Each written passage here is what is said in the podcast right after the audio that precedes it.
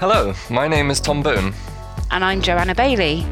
Welcome to the Simple Flying podcast, where we will give you the lowdown on the latest news from the world of commercial aviation. Now, let's get on with the show.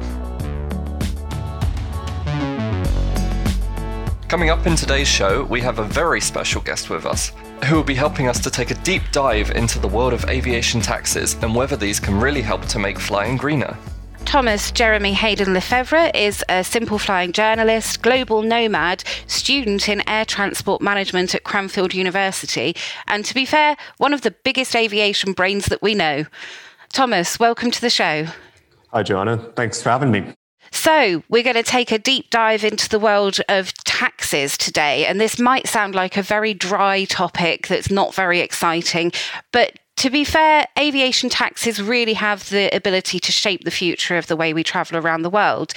So, one thing we wanted to look at to begin with is what are the taxes that are applied to aviation? So, most of us will be familiar with APD, particularly here in the UK, where we have one of the highest rates of air passenger duty in the world. There's also things like VAT, carbon tax. Um, I had a look this morning at the uh, Airlines for America website and found that there are no less than 17 different types of tax levied on airlines in the US. So 10 of those are from the FAA, five are from the Department of Homeland Security. There's also one for environmental protection, and there's another one for local airport projects. Now, obviously, not all of these taxes will be applicable to every single flight. Um, and they really range quite wildly in, in, the value as well. You know, there's there's some, uh, for example, the fuel tax in the US is just 4.3 cents, whereas um, the international departure tax is as high as $18.90 some of these have a clear purpose. So, for example, airport improvements, um, you can see why there would need to be some money put in for that for, for airlines that are using that facility. So, others are less clear. Um, what is the purpose of these taxes and what is it we're trying to do? Thomas, do you have any advice to give on that? Yeah, I think um, the simple answer to that is it depends. I think taxes generally have a twofold impact. One of them is to redistribute wealth, which is to pay for basic things that we all need and uh, go into government funds. The other one is also to change consumer behaviors.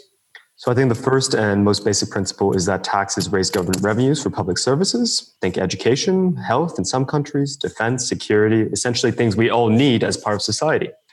Uh, I think the second aspect of that, uh, which is particularly present in socially minded democracies, most European nations, for example, is that uh, taxation can be used to redistribute wealth uh, through social programs such as Social Security.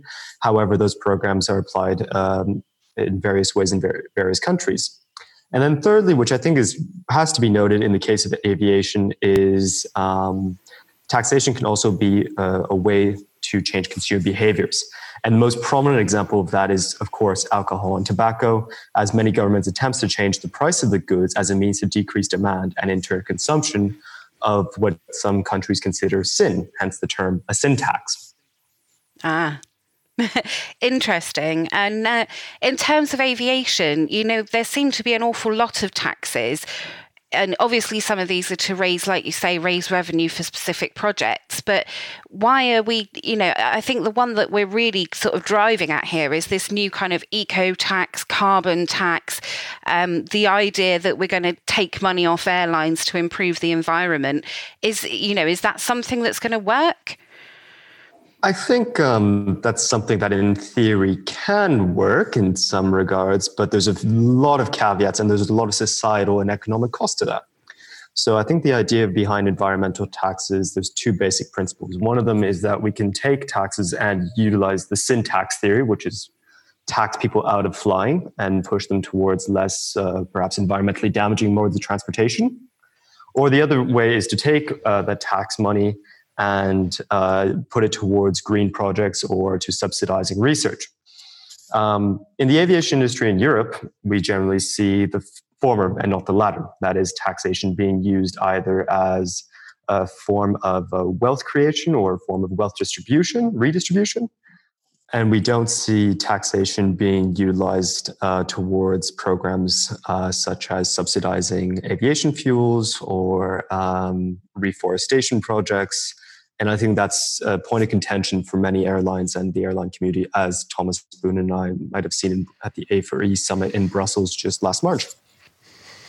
So, I mean, there's a clear lack of unification in aviation taxes at the moment because you can say go to the UK and a passenger can be charged up to 170 uh, euros for each departure, whereas in Germany that's up to 42 euros, and Austria, for example, is 1750 euros. Um, these figures may have changed, um, but um, I mean, why? What is the point of um, each country giving a different tax rate because obviously it adds some form of um, competition between the airlines, if that makes sense, because Air France has this on the majority of their tickets, whereas British Airways has this on the majority of their tickets.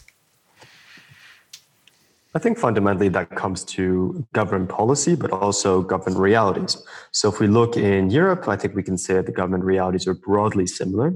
But if we look at uh, geographies such uh, developing nations, such as uh, ones in Africa, taxation, aviation taxation is significantly higher. For example, I took a look at a flight between Brussels and Abidjan in the Ivory Coast, a direct flight in a few weeks, and it costs uh, 753 euro. Of that, almost 88 euro of Ivory Coast taxes are levied, which represents a staggering 11.6% of the total price of the ticket. So, in the case of developing countries where aviation taxes are particularly high, um, and Ivory Coast is certainly no exception. You know, countries such as Nigeria, Kenya, and Senegal charge no less than 45 euro per international passenger in various taxes and levies. Um, the reason for that, from a taxation and a government perspective, is somewhat understandable. For many of these nations have a low tax to GDP ratio and need to raise uh, funds even when a larger percentage of the population lives below the poverty line. Airline travel and travelers, on the other hand, are considered luxury and uh, relatively wealthy compared to the national peers. Um, so, in the eyes of the government, passengers are perceived as a source of income extraction, if you want. But of course, as I've alluded to before, uh, this has negative consequences for the broader economy. So, in practice, you know, I'm guessing that if we're considering for example, the green taxes that are, are, being mulled over in many European countries, what they're looking to do is discourage people from flying when there is an alternative form of transport arrangement. Um, but I don't know how much that actually works. I mean, if we look, um, for example, in the, in the Netherlands, um, they're at absolute capacity at Schiphol Airport. You know, there's there is no expansion. There's something called the Alders Agreement in place, which means they cannot expand expand anymore at that airport. There is a second airport coming online at Lelystad, but that is delayed. Um, we're hoping for a launch at some point this year, maybe. Um, but IATA did a study on this, and they showed that if the Netherlands does implement the tax, they the country would be looking at a loss of up to eighty four thousand jobs. You know that's just insane. When aviation apparently is worth some 24 billion to the Dutch economy. Why would they want to make it less competitive? You know, does it actually stop people flying?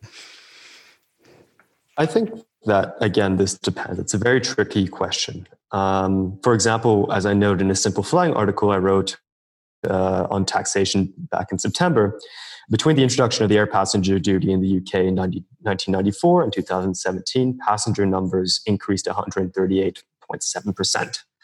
Um, now, of course, it's hard to know the so counterfactual. it had no effect at all. Well, it's hard to know the yeah. counterfactual, right? So, i.e., what passenger growth would have been between 94 and 2017 without the air passenger duty. Um, sure.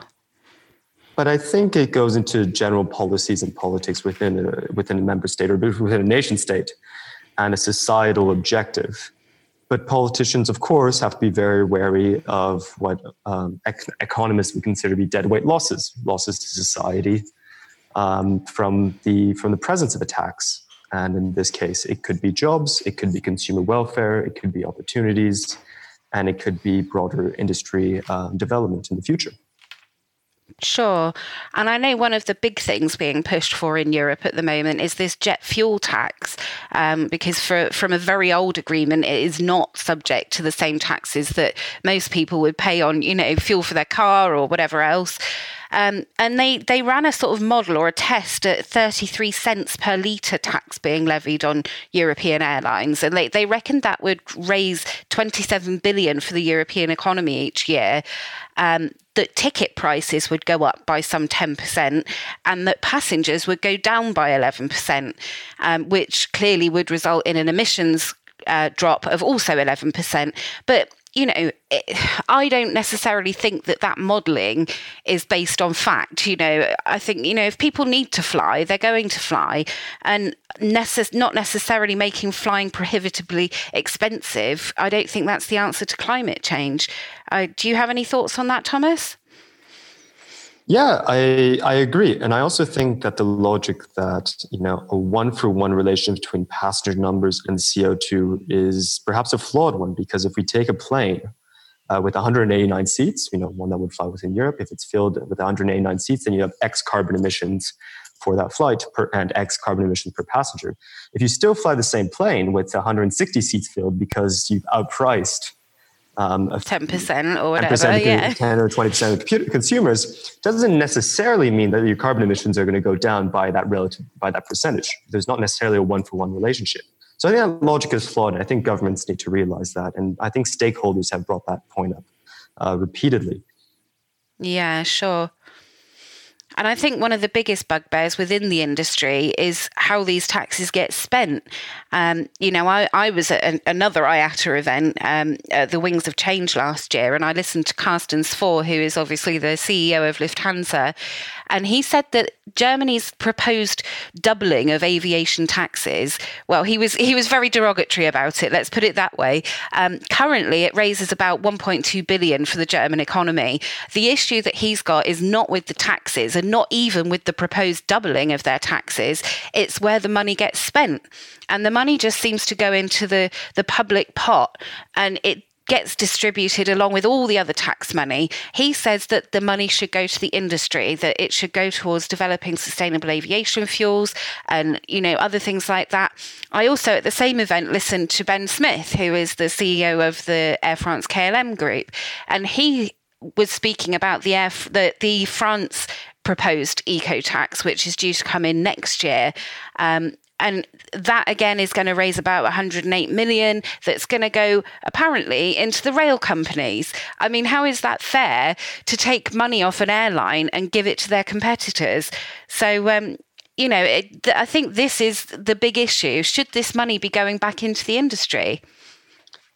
You're completely right in saying that these taxes go in different places um, so, as you mentioned before, uh, VAT is generally not uh, applied to international aviation travel, thanks to uh, uh articles in the Chicago Agreement in 1944, and has generally hitherto not been uh, applied to aviation fuel. But there is discussion about that, and the legality of that is prob- it can probably work. It could probably happen.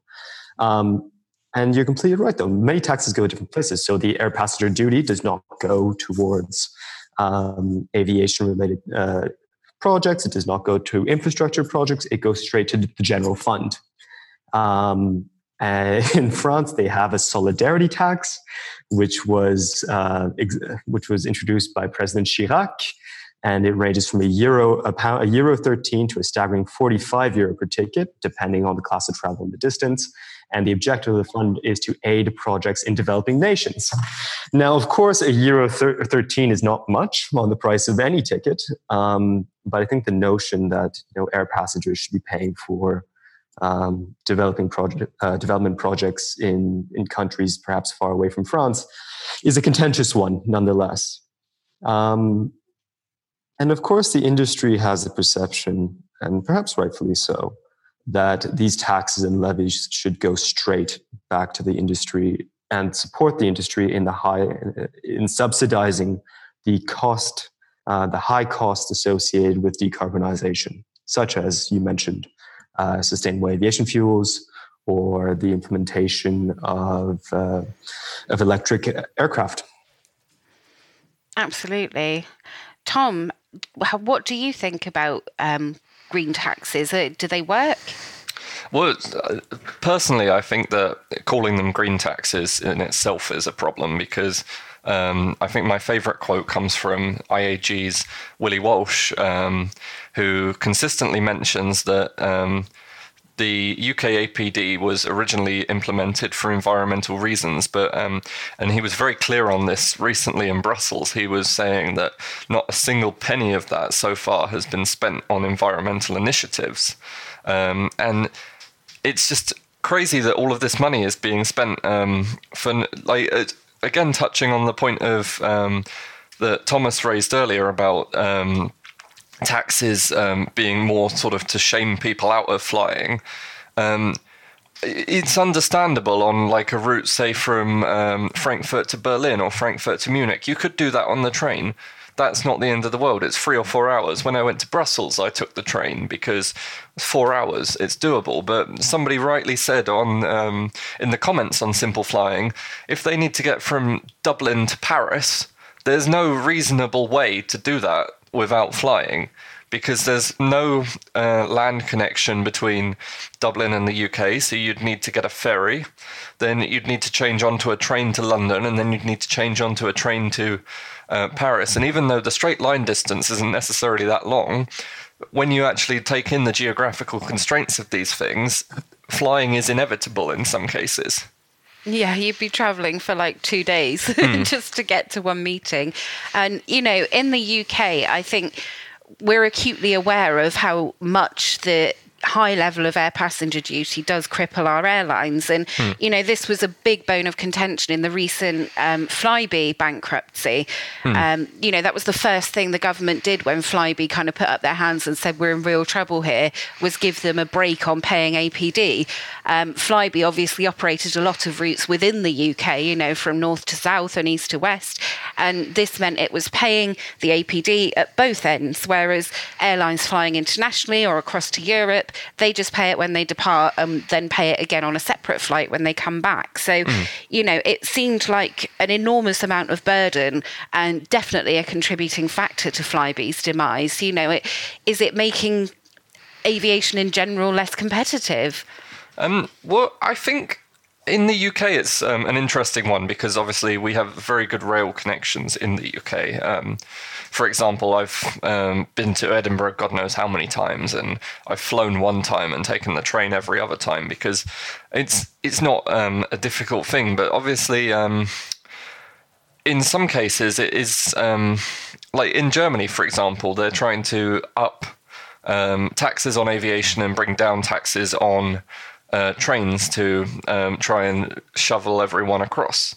Um, and yeah, so on domestic routes such as say Frankfurt to Hamburg, I totally get that because um, you don't need to fly. The only reason that you'd I, would ever choose to fly such a route was to connect onto a, another flight, you know. But even in Germany, we have this great rail and fly scheme where um, probably for less than the cost of the connecting flight, you can get a ticket from pretty much anywhere in Germany to take the train to the airport and then jump onto your flight. And I mean, even when I'm at Frankfurt Airport, you see flights that have. Um, not flights, but um, on the departure board, you see trains um, with a Lufthansa code on them. So um, that's really I, cool. It, so you can literally but... book a ticket right through with your train yeah. as well. That's cool. Yeah, and it's not just Lufthansa. I mean, like many airlines offer this, including Qatar. I wrote about recently um, in Germany, and I think sort of I think the well, it's interesting because I did write my dissertation on um, the difference between trains and planes on short haul uh, routes, and there is sort of a cutoff line, um, which um, embarrassingly I can't remember off the top of my head without looking at it. Um, but like routes, say like Paris to Lyon, um, I crunched all of the numbers and I found there is no conceivable way. Um, no conceivable scenario where it's quicker to fly from Paris to Lyon than taking the train when you take into account things like security and the fact that the airport isn't in the city centre, whereas trains go from city centre to city centre typically.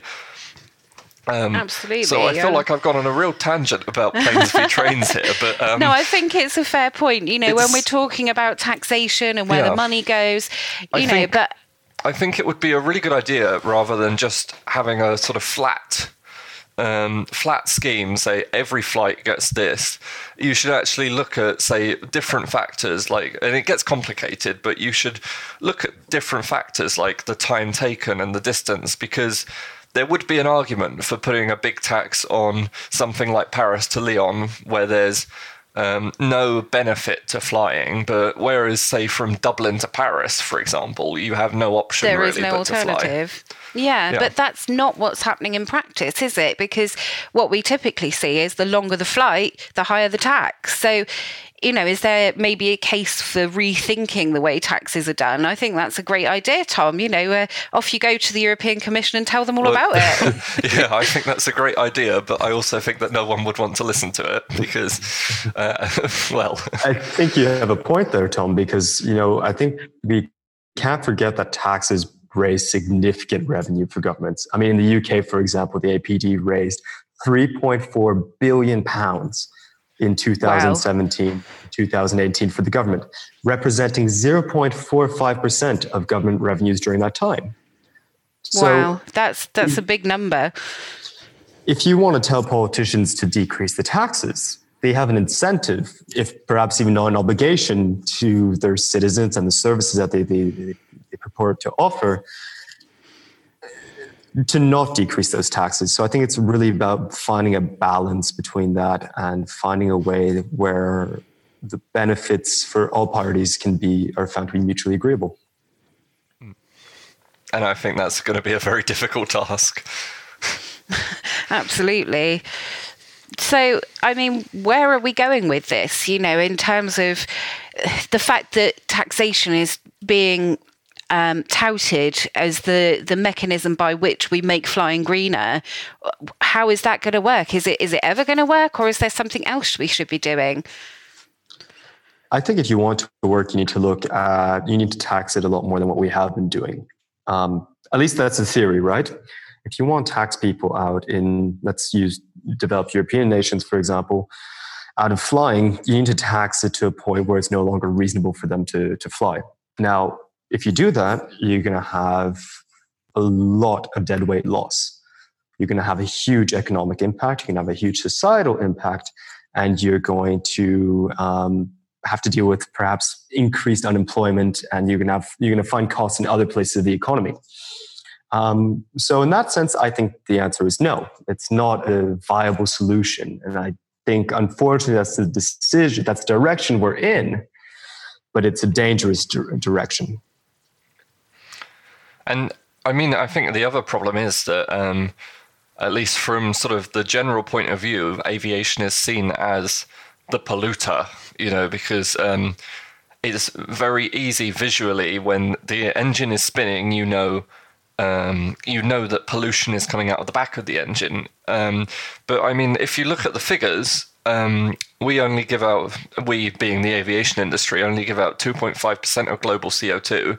And then um, you look at something like the fashion industry, it's 13% of global CO2 emissions, and no one's talking about that.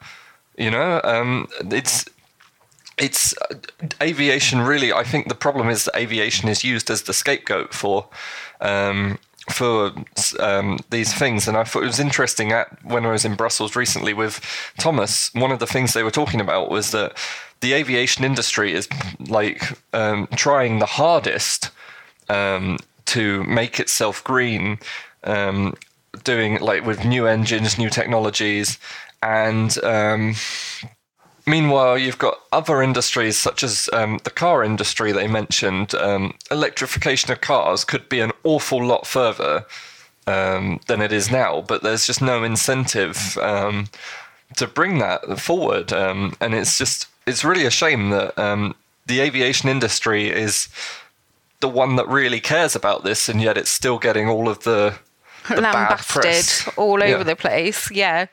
I completely Absolutely. agree.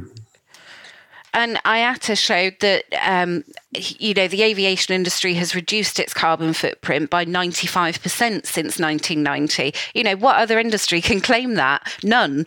And, you know, that's despite the fact that the number of flights and the demand has accelerated, you know, beyond all expectations over the last two decades. So, um, yeah, I mean, you know, we are the bad guys, but it's not necessarily a well placed place for feeling bad about the environment because there's an awful lot going on that is good. So, in terms of what instruments we do use to make flying greener or to maybe share the news that flying is becoming greener you know what is there out there thomas do you do you have any uh, input on that one yeah um, i think flying we need to look at the whole benefits i mean for example aviation co2 emissions outputs are comparable to the internet or the it industry all the data um, nobody seems to, as you mentioned, nobody seems to be proposing, you know, a hundred and something pound tax on your cloud storage. When logically, no. if you really cared about the environment, you should impl- imply that. Um, the same with with your fashion. I mean, you can go to a cheap shop and buy a shirt for I don't know, twenty pound, twenty euro. And where you are you shopping? I can get them for five. exactly. But if you really, really wanted to, if we were serious about it, we would tax that. Um, you know, we put 100 and 200% tax on it, um, like we do arguably with aviation. Um, as for where we can demonstrate that aviation is getting greener, I think the industry has historically largely failed in its messaging and has largely failed in its campaigns. I think we need to be honest about that, and I think we need to to think of new solutions. I don't have those solutions, unfortunately. Um, I think the aviation industry, personally, I think the aviation industry should look more to cooperation with the rail industry. I think, as we demonstrated through our conversation, that there's uh, obvious synergies and efficiencies. Uh, indeed, like Tom, uh, I'm planning to do this for my for my dissertation, for my thesis, and I'm looking forward to that. But I think it's something that a lot of um, airlines should look at seriously, especially where the infrastructure exists or you know there's a there's a fundamental base for it. Um, Likewise, I think consumers should be offered the opportunity to offset. Um, I mean, that's an interesting point because um, typically when I fly, um, I do offset my flights. Um, but at the end of the day, I feel like this is just something that's making me feel better about flying because um, recently, uh, well, for example, I'm flying to um, or I should be flying to Greece in May, hopefully. um, and I was looking at offsetting this um, because I'm actually flying a different airline out and back because I thought, why not um, get the experience? And um, I put the flights into, I think, BA's offset calculator, Lufthansa's offset calculator, and Sunwings or Sun Express's off, offset calculator, and I think BA said that I owed about one euro to offset the carbon on such a flight. Lufthansa said something like uh, 30 euros, and uh, Sun Express said 60 euros. Um, something like that. I mean, they're not exact figures. Um, I don't remember the exact figures off the top of my head, but it's just why uh, is there such variation for the same flight? Yeah, I think carbon pricing is uh, an imperfect science, and it's certainly a contentious one. Um, I think the EU ETS, so the emissions trading scheme, prices carbons around 25 euro, give or take 2 euro, depending on the market um, on that day. Um, whereas other schemes would price that a lot lower, and some schemes would price that a lot higher. Um, and then it also looks at how you consider your carbon impact. So if you just take a look and take an average of the carbon emissions of a plane uh, on a given route, and you just divide by the number of passengers, you might get X price. If you also consider business class versus economy class, if you consider hand luggage only versus you know carrying two bags of 32 kilos, then your your your emissions might be um, might be different.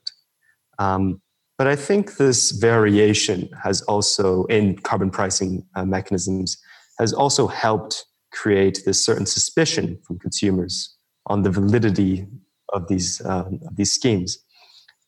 And in that case, I'd recommend perhaps having something more, uh, more normalized and more standardized.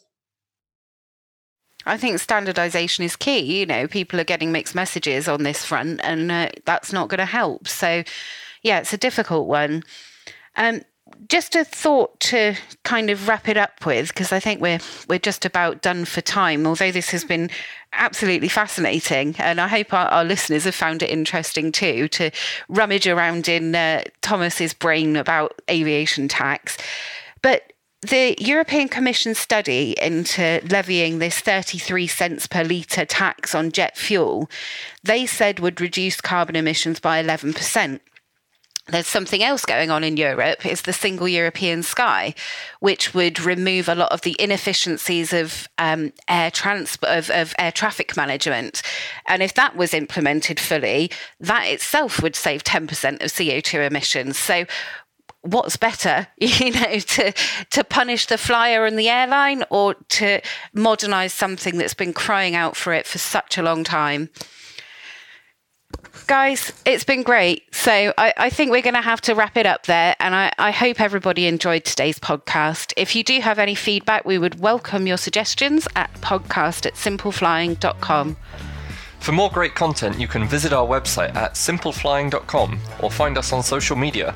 Simply search for Simple Flying. If you enjoyed this podcast, please leave us a rating on your favourite podcast player. Thanks for listening. Bye.